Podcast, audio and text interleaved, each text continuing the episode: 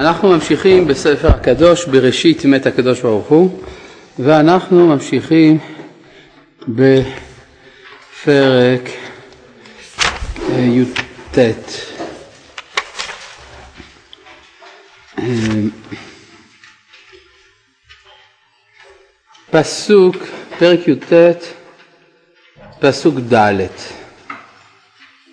טרם ישכבו ואנשי העיר, אנשי סדום נסבו על הבית מנער ועד זקן כל העם מקצה. ויקראו אל לוט ויאמרו לו איה האנשים אשר באו אליך הלילה? הוציאם אלינו ונדעה אותם. כלומר יש פה התנגדות חריפה של אנשי סדום למעשהו של לוט. ההתנגדות היא בשני אופנים.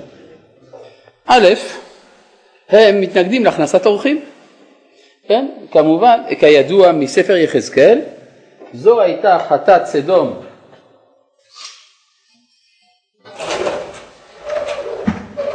אחותך, ידי עני ואביון לא יחזיקה. כלומר, המדרשים אפילו הולכים יותר חזק מזה ואומרים שהיה אפילו חוק בסדום שאסר לתת צדקה.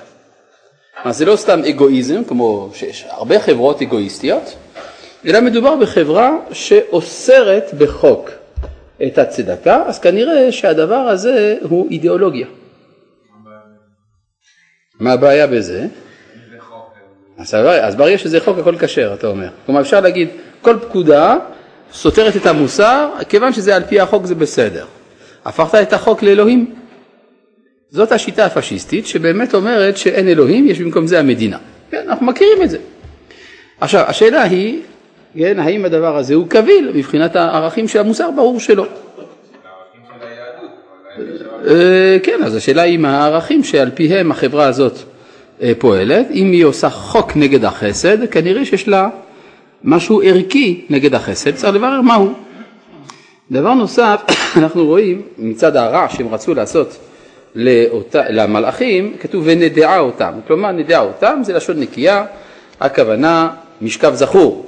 והשאלה היא למה הם הגיעו לדבר הזה, מתוך כל התועבות האפשריות, דווקא לתועבה הזאת, והאם יש קשר בין שני הפשעים שלהם.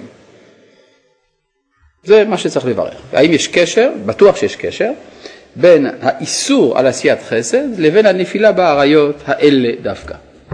ובכן, מה ידוע לנו על סדום? ידוע לנו מפרשת לך לך שסדום הייתה עיר עשירה מאוד. כן, איך כתוב בפרק י"ד, לא, פרק י"ג, סליחה, פסוק י'. אז זה דורש להחז... לעשות שתי פעולות, גם להחזיק את הדף וגם לדפדף אחורה. שיש בזה מאמץ פיזי לא קטן, אבל כידוע אנחנו יכולים להתמודד גם עם זה, וזה אפילו בריא, מדי פעם קצת להפעיל את השרירים, לא מדובר במאמץ גדול מדי, אני מתאר לעצמי, אז אתם צריכים גם להחזיק בדף וגם להסתכל בפרק י"ג פסוק י'. ויישא לוט את עיניו, וירא את את כל כיכר הירדן ככולה המשקה, לפני שחט השם את סדום ואת עמורה, כגן השם, כארץ מצרים. בואכה צוהר. כן, מדובר בארץ מושקט מאוד. איך היא אגב הייתה מושקט? אה, סביר מאוד לומר שהרי האזור של דרום, מה שהיום נקרא דרום ים המלח, קרה מספר פעמים בהיסטוריה, זה אפילו מאושר על ידי הגיאולוגיה, שהאזור הזה היה יבש. כלומר צפון ים המלח מעולם לא התייבש, הוא אזור עמוק מאוד. יש שם כמה מאות מטרים עומק, דבר שהוא נדיר מאוד בשביל אגם. כן, אבל יש מאות מטרים עומק בתוך צפון ים המלח. אבל לעומת זה דרום ים המלח, יש לו עומק של 20 מטר בלבד. 20 מטר מים עומק, ומספר פעמים בהיסטוריה, וזה גם מתחיל לקרות גם אצלנו היום, התייבש האזור הזה. וזה כנראה האזור שבו היו סדום ועמורה, ואם כך, הארנון שיש לו דלתא הנשפך אל ים המלח מצד מזרח, אה, השקע את האזור. ולכן האזור הזה היה פורה מאוד. שלא לדבר על זה שמכיוון שזה מקום נמוך בתוך השקע הסורי אפריקאי, מינוס 400 מטר אה, ביחס לפני הים, אז זה אזור טרופי מאוד. טרופי, לח, היה עשיר ביותר, כן? כי כולה משקה לפני שחט השם את סדום ואת עמורה, כגן השם, כארץ מצרים בוא חצור. כן, מה אתה רוצה? אז זה קצת אה, שקדוש ברוך הוא נותן לנו, אה, שהוא אומר בפרט שהוא הולך לקרוא אותו כמה פרקים לפני, לא? אתה אומר זה חריג שפה מסופר בתוך הפרשה פרט שעתיד להתרחש. אבל בעיני הקורא, כשהקורא קורא את התורה כבר, זה כבר התרחש אחרי. בימי משה כבר הייתה המהפכת סדום ועמורה, לא? לא ככה אנחנו קוראים בשיעור. אז יש יוצא מן הכלל, מה אכפת לי? עכשיו, לא, באמת, כאילו שאין לי כוח עכשיו להתמודד עם כל קושייה כזאת. עכשיו, אה, אז אם כן, כולם משקה. מה זה אומר? זה אומר שהחברה הסדומית הייתה חברה שבה לא היה חסר שום דבר. כלומר, אנשי סדום כנראה לא היו עניים. אפשר לחזור לדף. כן, אנשי סדום לא היו עניים. ואם כן, נגד מי היה החוק של הצדקה? אבל אף אחד לא ביקש צדקה בסדום. נגד זרים. כלומר, הם אמרו שבעצם הם הגיעו לחברה אידיאלית. חברה שבה לא חסר שום דבר. איך זה נקרא ביהדות?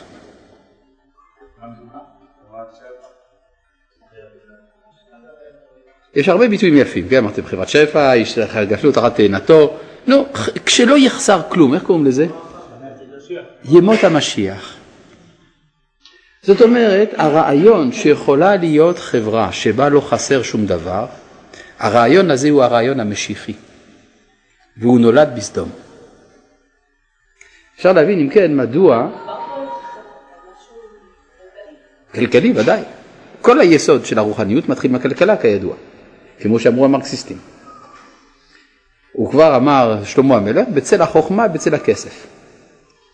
תרבויות מקבלות אופי התואם לכלכלה שבתוכה נמצאים. ידוע. וגם אם זה רק כלכלי, אז מה? אבל הכלכלי הוא היסוד לתפיסה שבעצם העולם יכול להיות עולם שבו לא חסר דבר. עולם שבו לא חסר דבר. איך כתוב על ימות המשיח? כי לא יח... אה, אפס כי לא יהיה בך אביון. כן? זה משהו אדיר, שמפסיקה המצוקה מן העולם. עכשיו, אה, לא בכדי, הנשמה של דוד המלך צומחת מן החברה הזאת. כן, הרי כתוב בספר תהילים, מצאתי דוד עבדי, בשמן קודשי משחתיו. אם נאמר על דוד שהוא נמצא, מתי מוצאים משהו? כשהוא היה אבוד. כלומר דוד היה אבדה שנמצאה. הסימן שהוא היה חבוי באיזשהו מקום. כן, כמו מחט בערימה של שחת. בשחט השם את סדום ועמורה. עכשיו, אם כן, חז"ל אומרים, דוד, מצאתי דוד עבדי, ואיכן מצאתיו? בסדום. הוא היה שם. כלומר, דוד, אבי השושלת המשיחית, מוצא את השורש שלו בעיר הסדומית. מדובר פה משהו עם עוצמות אדירות, עם אה, פוטנציאל גדול מאוד. מאחר והם חשבו שהם הגיעו מבחינתם לימות המשיח. אז הם אמרו אם ככה, אסור לתת צדקה. כי מי שנותן צדקה מראה שהעולם לא מושלם, הרי למה נותנים צדקה? כדי להשלים את העולם. העולם עדיין חסר. יש מי שיש לו הרבה, יש אחד שיש לו מעט. צריך לאזן, מי שיש לו הרבה ייתן למי שיש לו מעט. סימן שהעולם עוד לא מושלם, אבל מבחינתם העולם כבר מושלם. אז מי שנותן צדקה שובר את ערך היסוד של העיר הסדומית. הוא בעצם מהווה פגיעה באידיאולוגיה של הוועדה המרכזת של המפלגה הסדומית. שהיא החליטה שאנחנו בעולם הטוב ביותר שאפשר. וזה היה נכון מבחינתם. החיסרון היה שזה היה רק בסדום ולא בעולם כולו. אז ברגע שאתה מתעלם מצורכי העולם, אז המשיחיות שלך הופכת להיות זוועה ופלצות, היא הופכת להיות שקר, היא הופכת להיות שלילה אידיאולוגית של החסד. אז זה מה שזה השפיע לרעה, זה שהם לא רצו לשתף את העולם בטובם. הרי ברגע, אני ראיתי פעם סרט של מכון מיר, שבו מישהו אומר שמה, לימדו אותי בקיבוץ, שכשיש לך משהו טוב, אל תשמור את זה לעצמך. תיתן את זה לאחרים. אני מאמין שהיהדות, ההתקרבות ליהדות זה הדבר הטוב ביותר שיכול להיות בדור. ואת זה צריך, אנחנו עושים במכון מאיר. וזה מסתיים הסרט עם הרב ביגון ברקע. בסדר? זאת אומרת, יש לך משהו טוב, תן אותו לכולם. תשתדל על ידי הכלכלה הסדומית לשפר את הכלכלה העולמית. כן, בבקשה.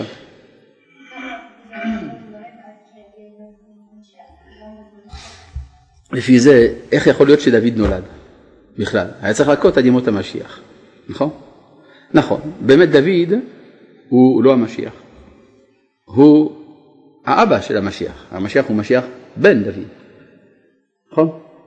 מה? אז זאת אומרת דוד זה ההתחלה של המשיחיות, זה באמת עוד לא מושלם, אבל הוא בדרך, כן. למה יש להם רעיון משיחי? כי הם חיים בעולם משיחי. התנאים שלהם הם תנאים משיחיים, של עולם שבו לא חסר דבר. בסדר? נו, מה הבעיה?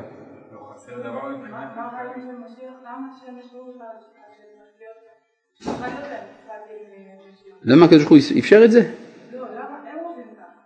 כי זאת הייתה האמת.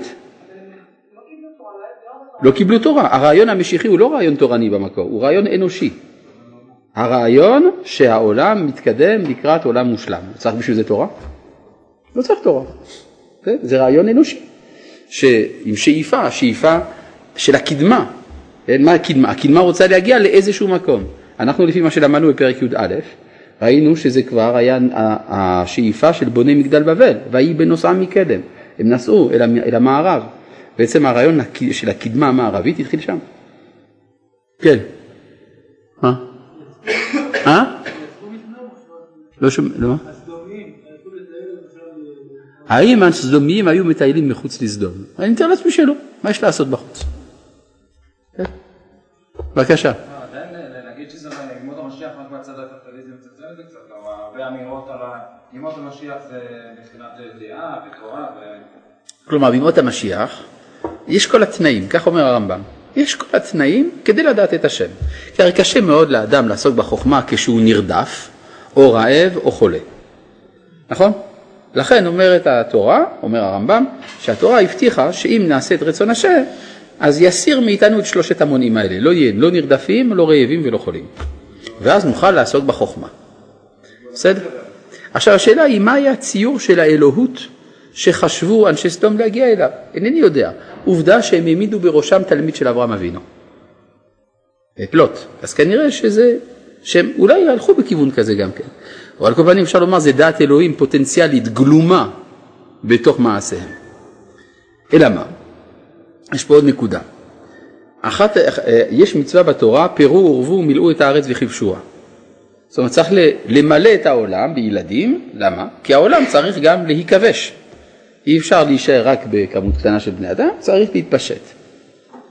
עד מתי? עד מתי יביאו ילדים בעולם? עד שיכבשו את העולם.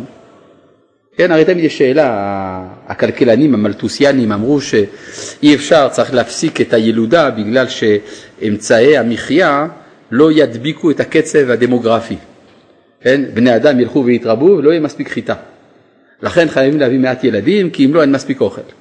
כן, זאת לא קושייה באמת, כי מצד האמת כתוב בתורה, מילאו את הארץ וכבשוה. ברגע שיתמלא כבר יפסיק פרו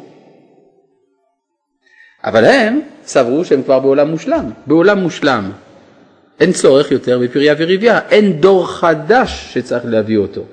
כי אנחנו הדור האולטימטיבי המצוין, בשביל מה להביא עוד דור? מובן? מה? מה שמיטה? יש מוות. אולי זה טוב למות. זה כלומר, אכול ושתו, כי מחר נמות. כלומר, אין מאחרי זה שום דבר, אין עתיד. לא במובן של ייאוש. בעצם הגענו אל אחרית הימים. ואז נשאלת השאלה, מה עם היצר של המין? הוא נשאר, אבל הוא מפסיק להיות מופנה כלפי השונה, אלא הוא מופנה כלפי הדומה. כלומר, איש עם אישה זה החיפוש של מה ששונה ואז יש אפשרות של חיפוש של ההתפתחות, יש עוד, עוד, אה, עוד עולמות לגלות. אבל ברגע שזה זכר עם זכר, בעצם האדם מחפש רק את עצמו. זה סוג של אגואיזם, אפשר לומר זה סוג של גזענות בתחום של האריות. ולכן אפשר לומר הסירוב שלהם לתת צדקה מחובר לסירוב שלהם להביא תולדות. עד כאן מובן? כן, בבקשה. נו. מה?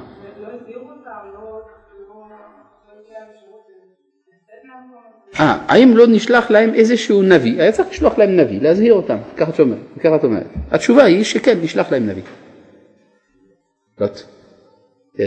מעניין אגב שבקוראן יש מסורת שנשלח להם נביא, לאנשי סדום. כן? והאמיתי זה, אנחנו רואים אותו פה, זה לא. אל נא אחי תראו, הוא אומר להם. כן, בבקשה. לפני כמה שנים זה הייתה? היא התקיימה. כמה זמן היא התקיימה? מאוד קשה לדעת. חז"ל מדברים על 52 שנה בלבד. אבל האמירות המדרשיות האלה הן לאו דווקא אמירות היסטוריות. יש לנו ראיות היסטוריות לקיומה של סדום הרבה יותר.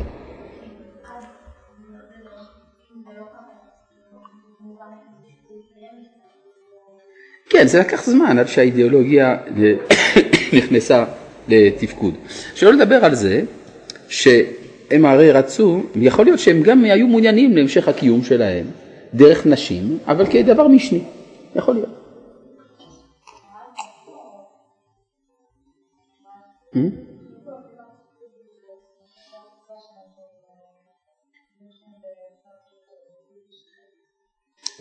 מאיפה מבינים שזאת הייתה שאיפה משיחית? כן, מאיזה פסוקים? אז תסתכלי בבקשה בפרק י"ג, פסוק י'. בפרק י"ג פסוק י', כתוב כך, ויישא לוט את עיניו וירא את כל כיכר הירדן, מוצאת? כי כולה משקה לפני שחט השם את סדום ואת עמורה כי גן השם כארץ מצרים בואכה צוהר. כלומר, סדום הייתה כנראה עיר עשירה מאוד. עיר שבה לא חסר דבר. איך היא הייתה כולה משקה? אנחנו יודעים שצפון ים המלח תמיד היה אה, אה, עם מים, אבל דרום ים המלח היו תקופות בהיסטוריה, כולל התקופה של אברהם, שזה היה יבש, זה האזור של סדום. גם היום זה מתחיל. ואז לפי זה, מה שהשפך של נחל ארנון שבא מצד מזרח של הים המלח, יש לו אפילו דלתא, כנראה השקע את כל האזור הזה. ואז יוצא שהדרום ים המלח הפך להיות משהו מושקה מאוד, הרי האקלים שם גם חם מאוד, עם הרבה מים, זה אקלים טרופי. אה, שבעצם הופך את המקום הזה לפורה ביותר. במילים אחרות, סדום הייתה מקום שבו לא חסר שום דבר. מקום שלא חסר שום דבר, זה יוצר את הרעיון של חברה שבה לא חסר שום דבר, זה החברה המשיחית. מובן? נכון שאלה שהגיעו בזמן לשיעור שמעו את כל זה, אז מה? טוב, הלאה. אז לא צריך לצחוק, מה? יפה, מה? כן. האם לוט לא מילא את תפקידו, אולי הוא לא הצליח? בואו נראה. השאלה אם זה לא, אם משהו מסדום לא דבק בו גם כן, זה דבר שצריך לברר. כן, פסוק ו', פרק י"ט פסוק ו', ויצא עליהם לוט הפתחה, והדלת סגר אחריו, ויאמר אל נא אחי תרעו. כאן הוא ממלא את תפקידו בתור המוכיח. כלומר, הוא ההזדמנות של, לחזור, של סדום לחזור בתשובה. עכשיו, הוא אומר דברים פה קשים מאוד, כלומר, אני הולך לקרוא פה דברים קשים, מי שרגיש או רגישה לאן לצאת לפני שאני קורא, וגם מי שגולש באינטרנט לפחות לדקה יעצור. בואו נראה. הוא אומר כך, הנה הננה לי שתי בנות, אשר לא ידעו איש, הוציאנה את הן עליכם ועשו להן כטוב בעיניכם, רק לאנשים האל אל תעשו דבר, כי על כן באו בצל קורתי. איך אפשר לקרוא דבר כזה בכלל, כן? מה הוא מציע כאן? הוא מציע את הבנות. טוב, תגידו שהוא ראה שבכל מקרה אין לו ברירה, מישהו פה ייפגע. אז עדיף הבנות שלו מאשר השליחים. אבל מה, בעצם מה הכוונה המוסרית מאחורי הזוועה פה?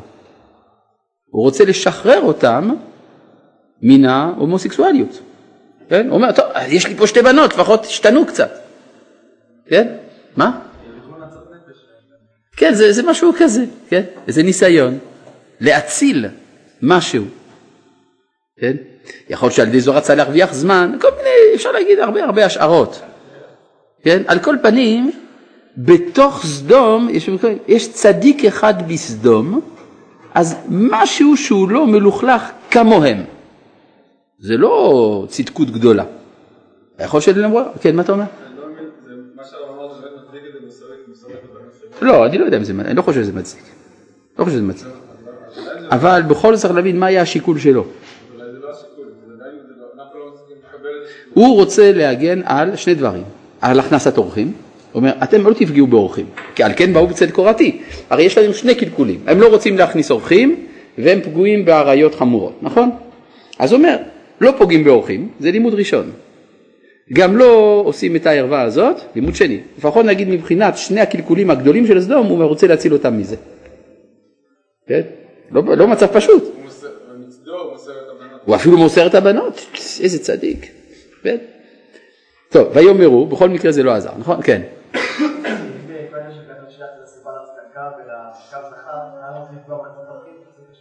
הכנסת אורחים זה הצדקה. הכנסת אורחים זה סוג של צדקה, לא? לא, הכנסת אורחים הכוונה שיש מישהו שנזקק לך. אין לו איפה לישון, אתה נותן לו לישון. אין לו איפה לאכול, אתה נותן לו אוכל. כן.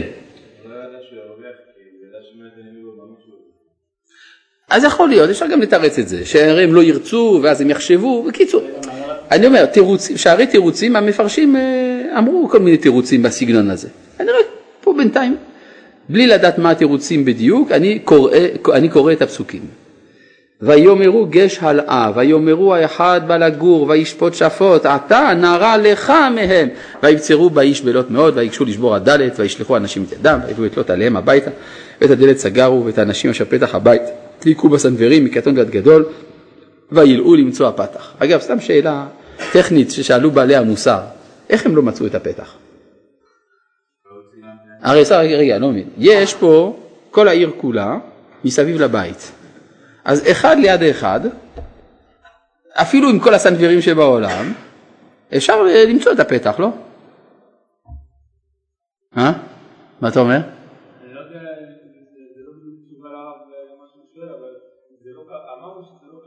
נכון, אז מה? אבל אני רוצה להבין לפי הסגנון של המשל איך זה עובד. כן. התשובה היא שהם לא מצאו את הפתח כי הם היו סדומיים, אף אחד לא רצה לסמוך על השני. כל אחד רצה בעצמו למצוא את הפתח.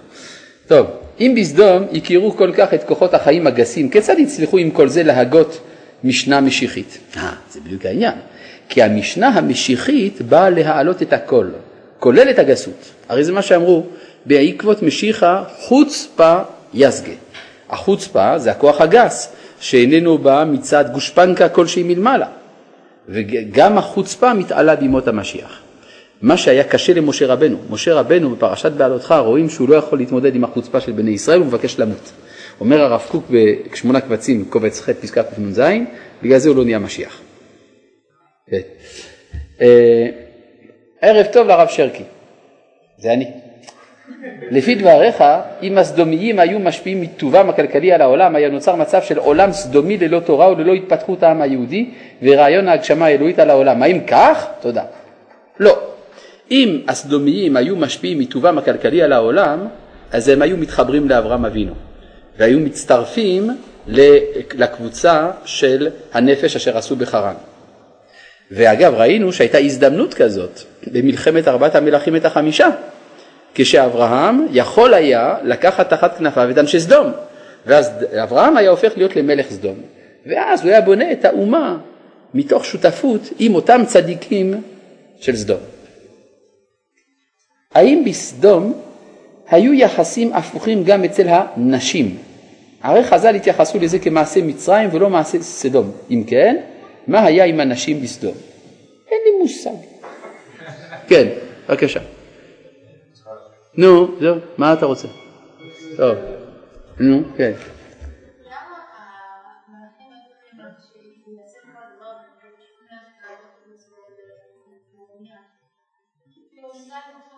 זה בדיוק העניין, לוט הוא האיש שגורם לסדום כליה. כי אין, אין עונשין אלא אם כן מזהירים. לכן צריכה להינתן להם ההזדמנות לחזור בתשובה, ולכן נשלח עליהם לוט כמוכיח. הוא האיש שיכול להחזיר אותם בתשובה. הוא אומר להם שני דברים, הוא אומר להם לחזור בתשובה משני חטאים שיש להם.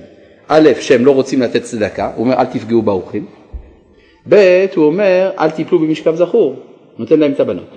כלומר, הוא מנסה להחזיר אותם בתשובה משני החטאים. לכן דווקא כשהם מסרבים, הם מתחייבים כליה. וזה מה שהסברנו לפני שלוש דקות בערך, כן? למה את לא מצליחה להבין את זה? זה כל כך פשוט.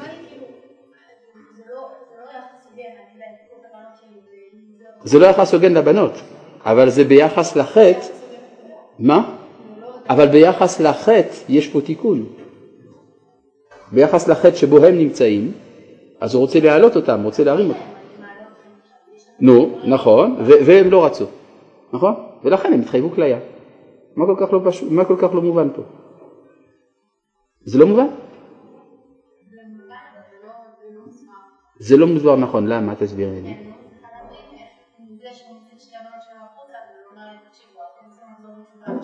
נכון. כלומר הוא מראה להם שיש אלטרנטיבה לרצון שלהם במשכב זכור. נכון? נכון. זה דבר אחד. אז זה כבר ניסיון לתקן אותם בתחום הזה. חוץ מזה הוא אומר לאנשים האלה אל תעשו דבר, כי על כן באו בצל קורתי. כלומר הוא מלמד אותם מוסר, שעם אורחים מתנהגים יפה. נכון? אז זה שני הדברים. הכל כלול בנאום הקצר הזה, כן? לא מובן? יותר מובן? בסדר. עכשיו כל הדברים האלה יותר מובנים, אנחנו מבינים מה שהוכחנו בשיעורים הקודמים, שכל זה זה מחזה. זה מחזה שאברהם רואה בנבואה שלו. כן, כל זה לא מתרחש במציאות הארצית של סדום, זה מה שאברהם רואה. כן, מה אתה אומר? פסוק ז', מה יש?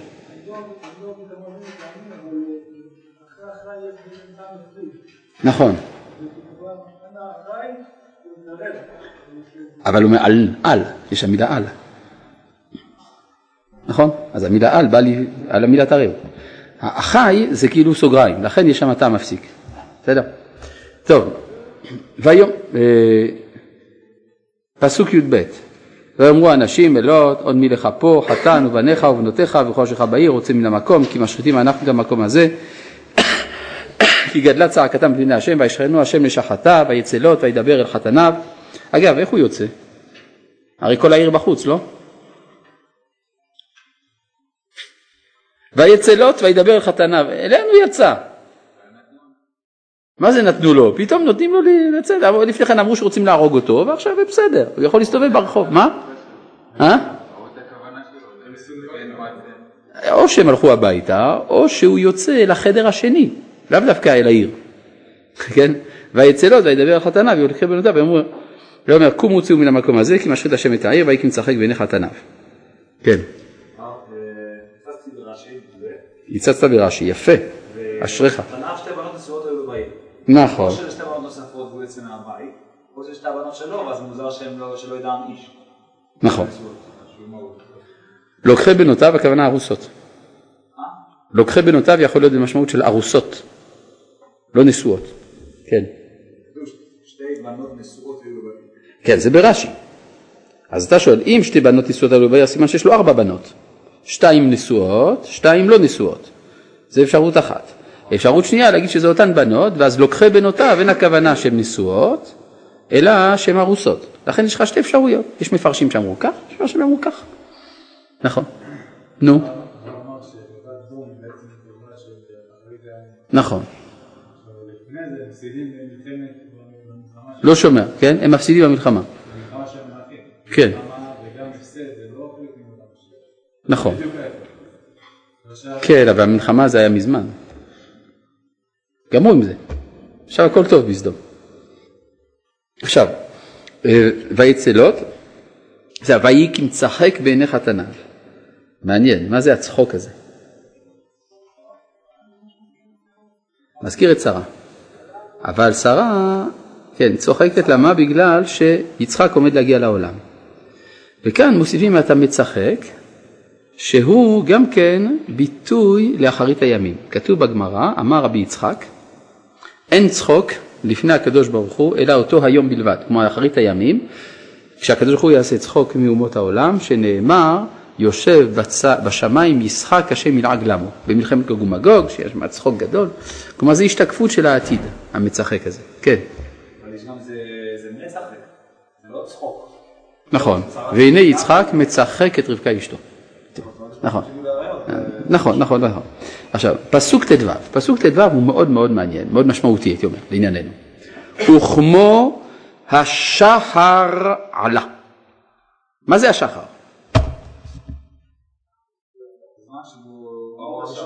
זה האור הראשון של היום. מה קורה באור הראשון של היום? הגיע זמן קריאת שמע של שחרית.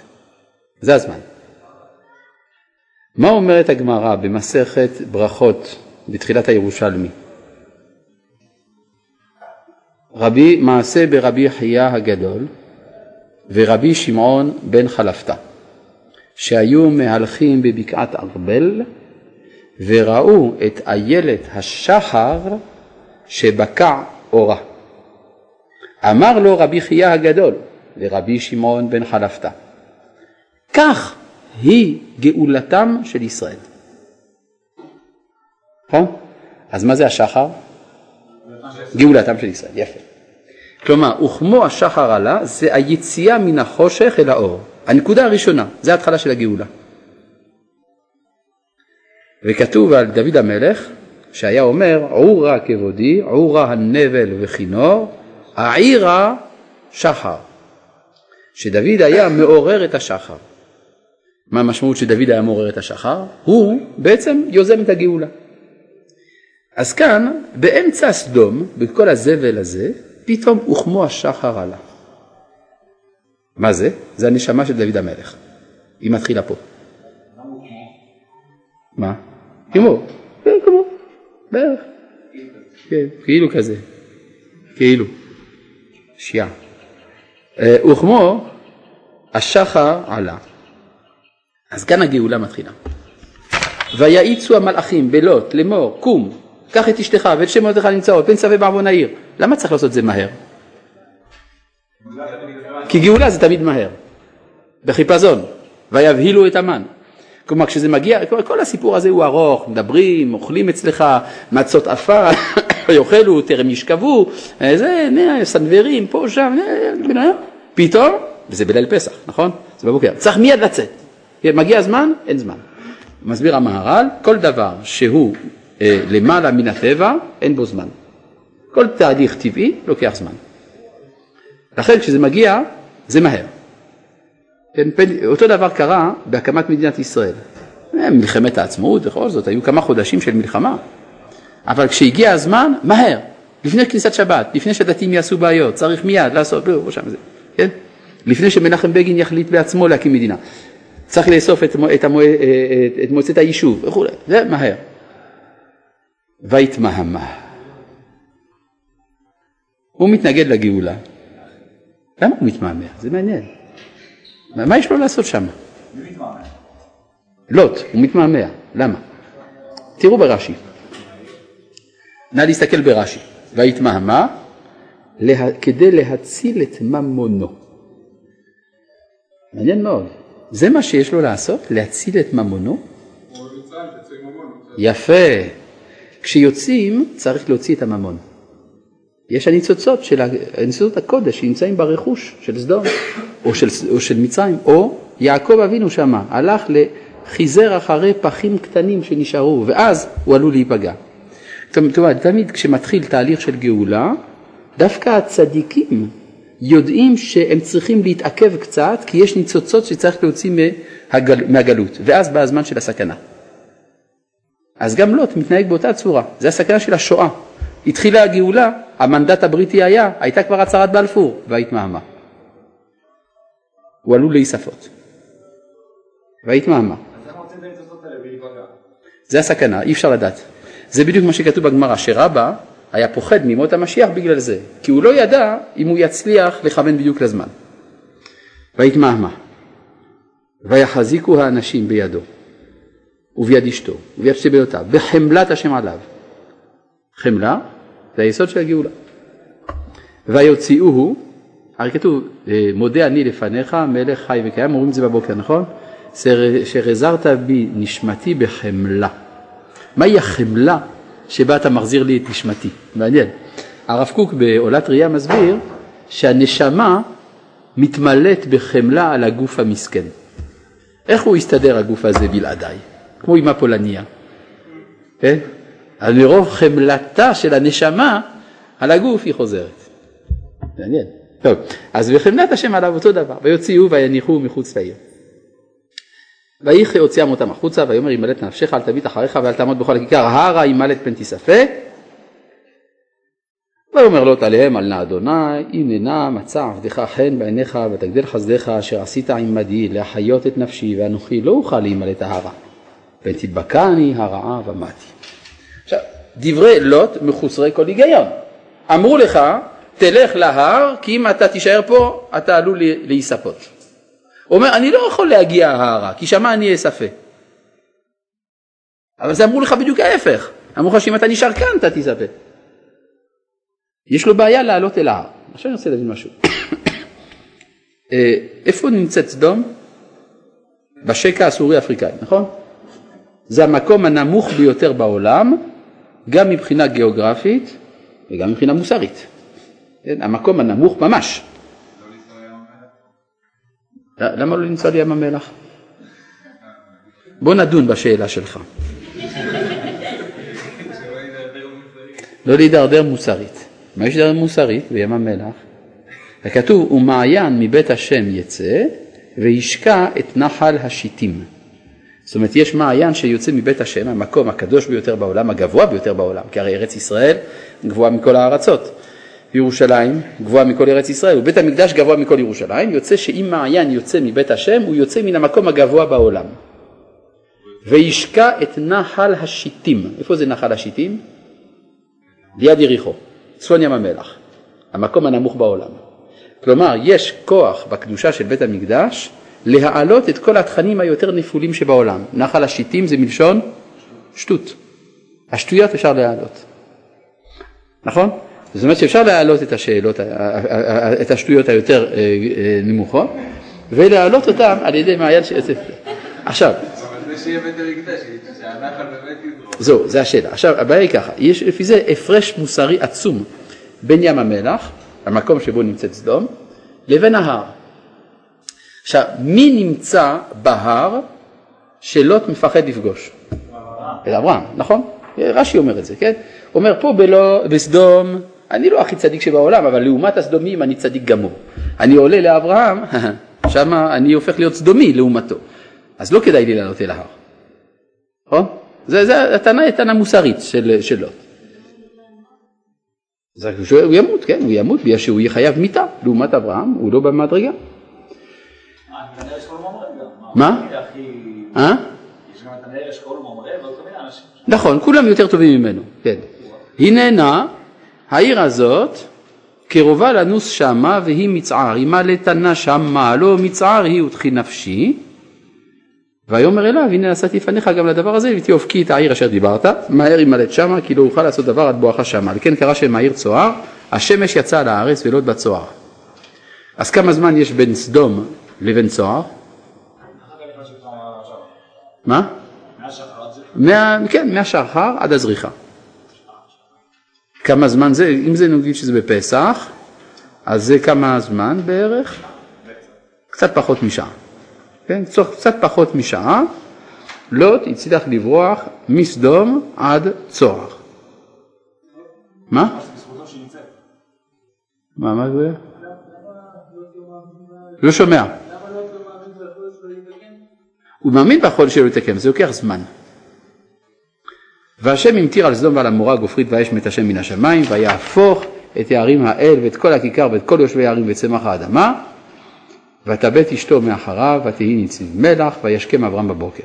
אז לפי מה שהסברנו בשיעורים הקודמים, זה כאן אברהם מתעורר מן החזון הנבואי ואז הוא רואה גם את התולדות המעשיות וגם את, ה, וגם את התולדות המוסריות. כן, המקום אשר עמד שם את פני השם, וישקף על פני סדום ועמורה ועל כל פני ארץ הכיכר. אם הוא משקיף, סימן שזה לרעה. סימן שהוא שותף להחלטה לדון את סדום. כלומר, אחרי מה שהוא ראה בחזון הנבואי, הוא הסכים עם המשפט של סדום. כן. מה שקורה יש פה דין. יש פה דין, ודאי, כן. מה הפירוש הסמלי שאשתו מה הפירוש הסמלי שאשתו הפכה, אני לא יודע מה זה סמלי. אין סמלים. מה המשמעות המשלית? אני לא יודע אם זה פה משל, זה כפשוטו, היא הפכה להיות נציב מלח. כלומר, מלח זה מה שלא מוליד, מה שמשמר. אתה רוצה לשמר בשר שלא יסריח, אתה שם אותו במלח. המלח משמר. כלומר, זה משהו שלא מתקדם. עכשיו צריך להבין משהו. למה נאמר ללוט לא להסתכל? אל תבט אחריך, למה? מה? עכשיו, כן, כי אם אני מסתכל פה מה שכתוב בפסוק כ"ח, וישקף על פני סדום, אז דווקא אברהם הסתכל. אז לוט אסור לו להסתכל. אברהם יכול להסתכל. למה? כתוב בתהילים, ישמח צדיק כי חזה נקם. נכון? ישמח צדיק כי חזה נקם, פעמיו ירחץ בדם הרשע. זה שיר מבית ספר פלסטיני, ב... אה לא, אבל זה כתוב בתהילים. ישמח צדיק כחזה נקם, פעמיו ירחץ בדם הרשע. מדוע? כשהצדיק רואה שהרשע מתכלה מן העולם, אז יש לו הזדהות עם הצדק. זה ערך עצמי. אז הוא, אדרבה, הוא שמח שנעשה צדק בעולם. אבל כשלוט רואה את הנקם, הוא לא יכול כל כך לשמוח, כי גם לו זה היה מגיע, קצת. כן? כלומר, אם אתה לא לגמרי נקי, אל תסתכל. אין לך זכות לשמוח בעשיית הצדק, כי עוד לא נעשה צדק שלם, כי גם בך היה צריך לטפל. ברור? לכן היה אסור להסתכל. היא הסתכלה אחורה. יש לה נוסטלגיה אל סדום. יש לה נוסטלגיה אל סדום, אז היא שייכת לעולם הקדום. לכן היא הופכת להיות נציב מלח. כבוד הרב, אולי לוט אומר כתוב בעיניכם ולא שכבו עימן כי הוא יודע על נטיותיהן המיניות. כן, דיברנו על זה. מאמר חז"ל הרואה אשתו של לוט, המקום שנהפכה שם לנציב מלח, אומר ברוך דיין האמת, זה כנראה לא רלוונטי, רק אם רואים אותה בחלום. לא, יש גם וגם. הרי יש לך בעיה עם כל המשניות האלה שאומרים הרואה מקום שנעשה כך וכך, הרי כתוב הרואה מקום שבו אה, נהפך הסלע על, אה, על סיחון, על עוג, סליחה. כן, יש מברך, מברך, נכון? שעשה נס במקום הזה. זו משנה מפורשת במסכת, זה ברייתא מפורשת במסכת ברכות, ששם מספרים שעוג לקח הר ורצה להפיל אותו על משה וההר נפל עליו, כן? הרמב"ם במורה נבוכים אומר שהגודל של עוג היה שש אמות, דהיינו קצת פחות משלוש מטר. איזה הר ואיזה נעליים. מה הרמב"ם יעשה עם אותה משנה שאומרת במפורש שיש שם הר שנפל על לוט, אה? אז הקושיות שאתה מקשה עליי תשלח לרמב"ם. כן, בבקשה.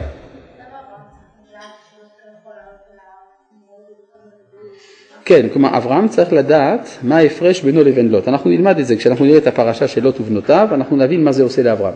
בסדר? כן, בבקשה. אברהם התחיל ללמוד את הדין. כן, התחיל ללמוד את הדין. וישקף על פני סדום ועמורה. מה?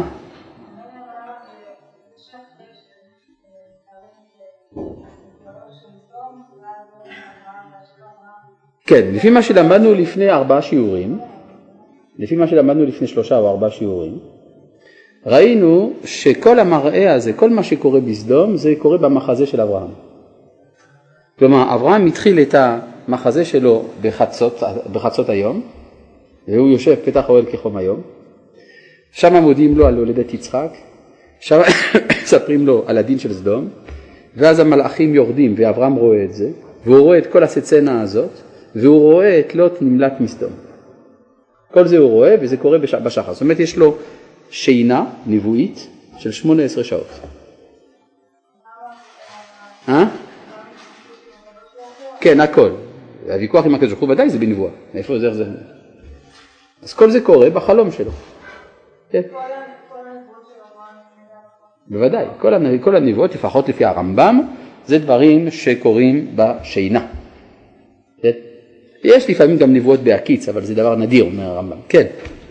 זה חלום שהוא לא כמו החלום שלנו, זה חלום מקראי. זה חלום מקראי, כן. דבר שני, אז בעצם. איך אני יודע שזה חלום מקראי? כי הוא כתוב במקרא, יפה, הלאה. מה שהיה להוכיח. אז מה בעצם, מה העובדות? בוקר והוא רואה סדום נפש. ודאי, סדום נהפכה באותו לילה. עכשיו, מה? מה שהוא ראה, הוא ראה מה קורה בסדום. יכול להיות שהוא ראה בתקציר את כל הניסיונות של לוט כבר מזה כמה חודשים לתקן אותם. זאת אומרת, הקדוש ברוך הוא מראה לו את הכל, יכול לומר, בקיצור דרך. כל התמונות הפכו להיות תמונה אחת. ולכן הוא רואה שם את הוויכוח של לוט בלילה וכו'. עכשיו, כן, זה בניגוד לדעת הרמב"ן, מה שאני אומר. אבל אפשר לעשות, דעת הרמב"ם, כן. אה? כן. לא, אני לא חושב שללילות היה כוח להציל את זוהר, היה לו כוח להציל את צוהר. וזה מה שאברהם אמר, אם יש צדיק אחד אולי אפשר לעשות משהו, כן. עכשיו,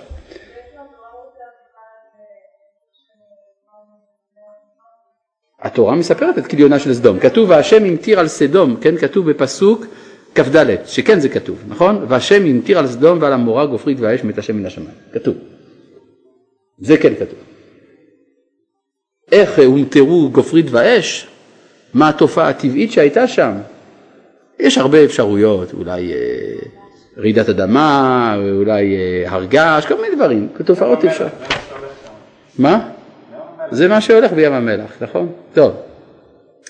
עכשיו, ויהי פסוק כ"ח, וישקף על פני סדום ועמורה ועל כל פני ארץ הכיכר, וירא והנה עלה קיטור הארץ קיטור הכבשן, ויהי בשחט אלוהים את ערי הכיכר, ויזכור אלוהים את ויזכור אלוהים את אברהם, וישלח את לוט מתוך ההפכה בהפוך את הערים אשר ישב בהן לוט. ויעל לוט מצוהר וישב בהר. אני לא הבנתי כלום. לפני כן הוא אמר שהוא לא רוצה לעלות להר. עכשיו הוא עולה להר. ושתי בנותיו עמו. כי ירא לשבת בצוהר. לפני כן אמרת לי שהוא לא רוצה לעלות אל ההר בגלל שבהר זה מסוכן, לכן הוא רוצה לשבת בצוהר. עכשיו אתה אומר, לא, בצוהר זה מסוכן, אז הוא רוצה לעלות אל ההר. להר המזרחי? לא, זה כבר נגמר עם החלום. וישכם אברהם בבוקר. נו? אה? מצד מזרח. אה, אתה אומר שזה לא ההר של אברהם. אולי. אבל תראו, בואו נבדוק. כתוב וישב במערה, הוא ושתי בנותיו. איפה נמצאת המערה? בהר, איפה בהר? במורד. זאת אומרת, זה בדיוק המעמד של לוט. לוט נמצא בין סדום לאברהם. בסדום הוא לא יכול להישאר, בפסגת ההר הוא לא יכול לעלות. אבל הוא לא יכול להיות באמצע. וזה שהוא באמצע, זה עושה אותו חצי סדומי, חצי אברהמי. זו אישיות מאוד מורכבת. הוא כל כולו חסד של אברהם, והוא המשך של סדום שהיא כל כולה התנגדות לחסד. זה חומר נפץ הדבר הזה. מה יצא מזה? תצאנה מזה שתי אומות שהם על הגבול בין אברהם לסדום. מואב ועמון. כן, מה? צריך לשבת באיזשהו מקום, לא? מערה יש איזה דימוי של רחם, מקום שבו נולדים מחדש. כן? זה, זה הכוונה. אז הוא יושב במערה, הוא ושתי בנותיו, ואז קורה פה דבר מאוד מאוד אה, משונה, שנצטרך לעמוד עליו בפעם הבאה. שלום.